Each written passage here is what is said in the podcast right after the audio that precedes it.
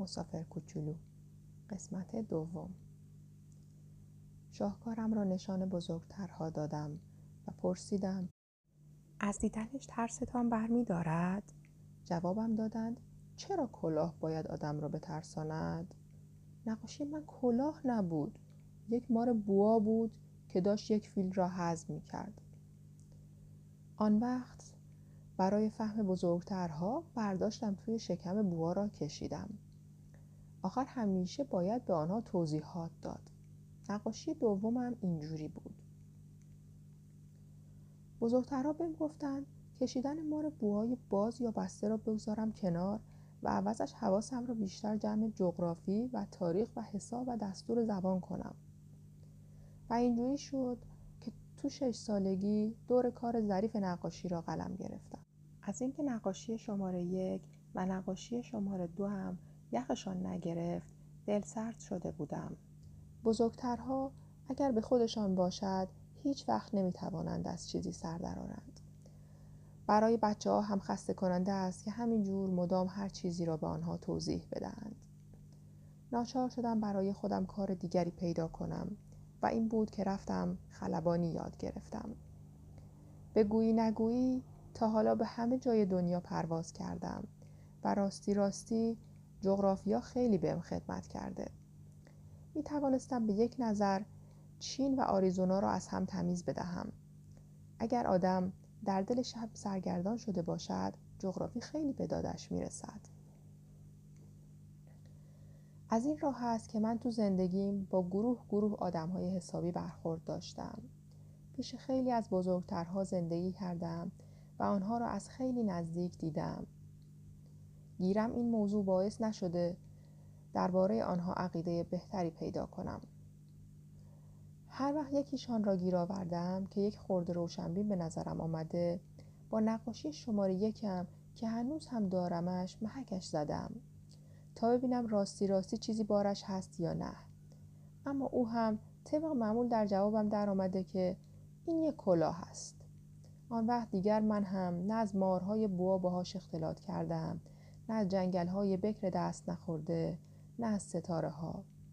خودم را تا حد او پایین آوردم، پایین و باش از بریج و گلف و سیاست و انواع کراوات حرف زدم. او هم از اینکه با یک چنین شخص معقولی آشنایی به هم رسانده سخت خوشوقت شده. اینجوری بود که روزگارم تو تنهایی میگذشت، بی اینکه راستی راستی یکی را داشته باشم که باش دو کلمه حرف بزنم. تا اینکه شش سال پیش در کویر صحرا حادثه‌ای برایم اتفاق افتاد. یک چیز هواپیمایم شکسته بود و چون نه تعمیرکاری همراهم بود نه مسافری، یکی و تنها دست به کار شدم تا از پس چنین تعمیر مشکلی برایم. مسئله مرگ و زندگیم بود. آبی که داشتم زورکی هشت روز را کفاف می‌داد.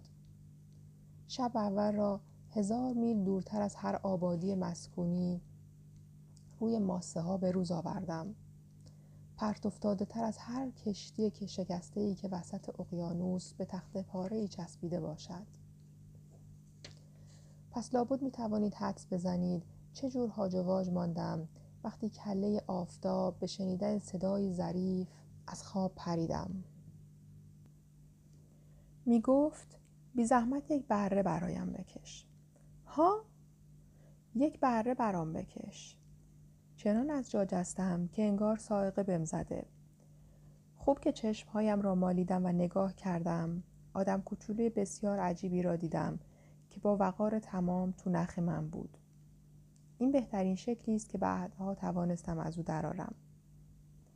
گیرم البته چیزی که من کشیدم کجا و خود او کجا. تقصیر من چیست؟ تو شش سالگی بزرگترها از نقاشی دل سردم کردند و جز بوهای باز و بسته یاد نگرفتم چیزی بکشم.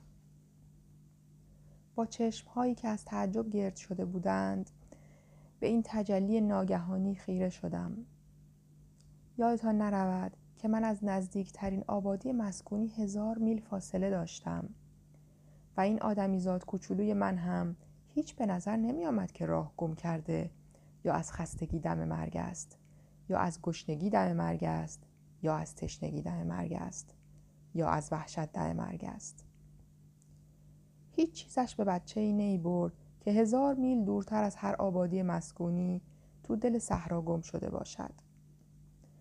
ولی بالاخره صدام در آمد، گفتم آخه تو اینجا چی کار میکنی؟ و آن وقت او خیلی آرام مثل یک چیز خیلی جدی دوباره در آمد که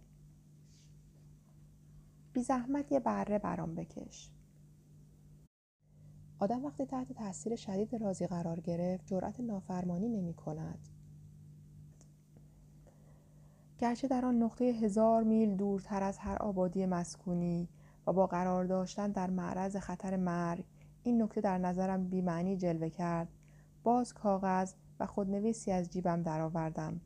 اما تازه یادم آمد که آنچه من آموخته‌ام بیشتر جغرافیا و تاریخ و حساب و دستور زبان است.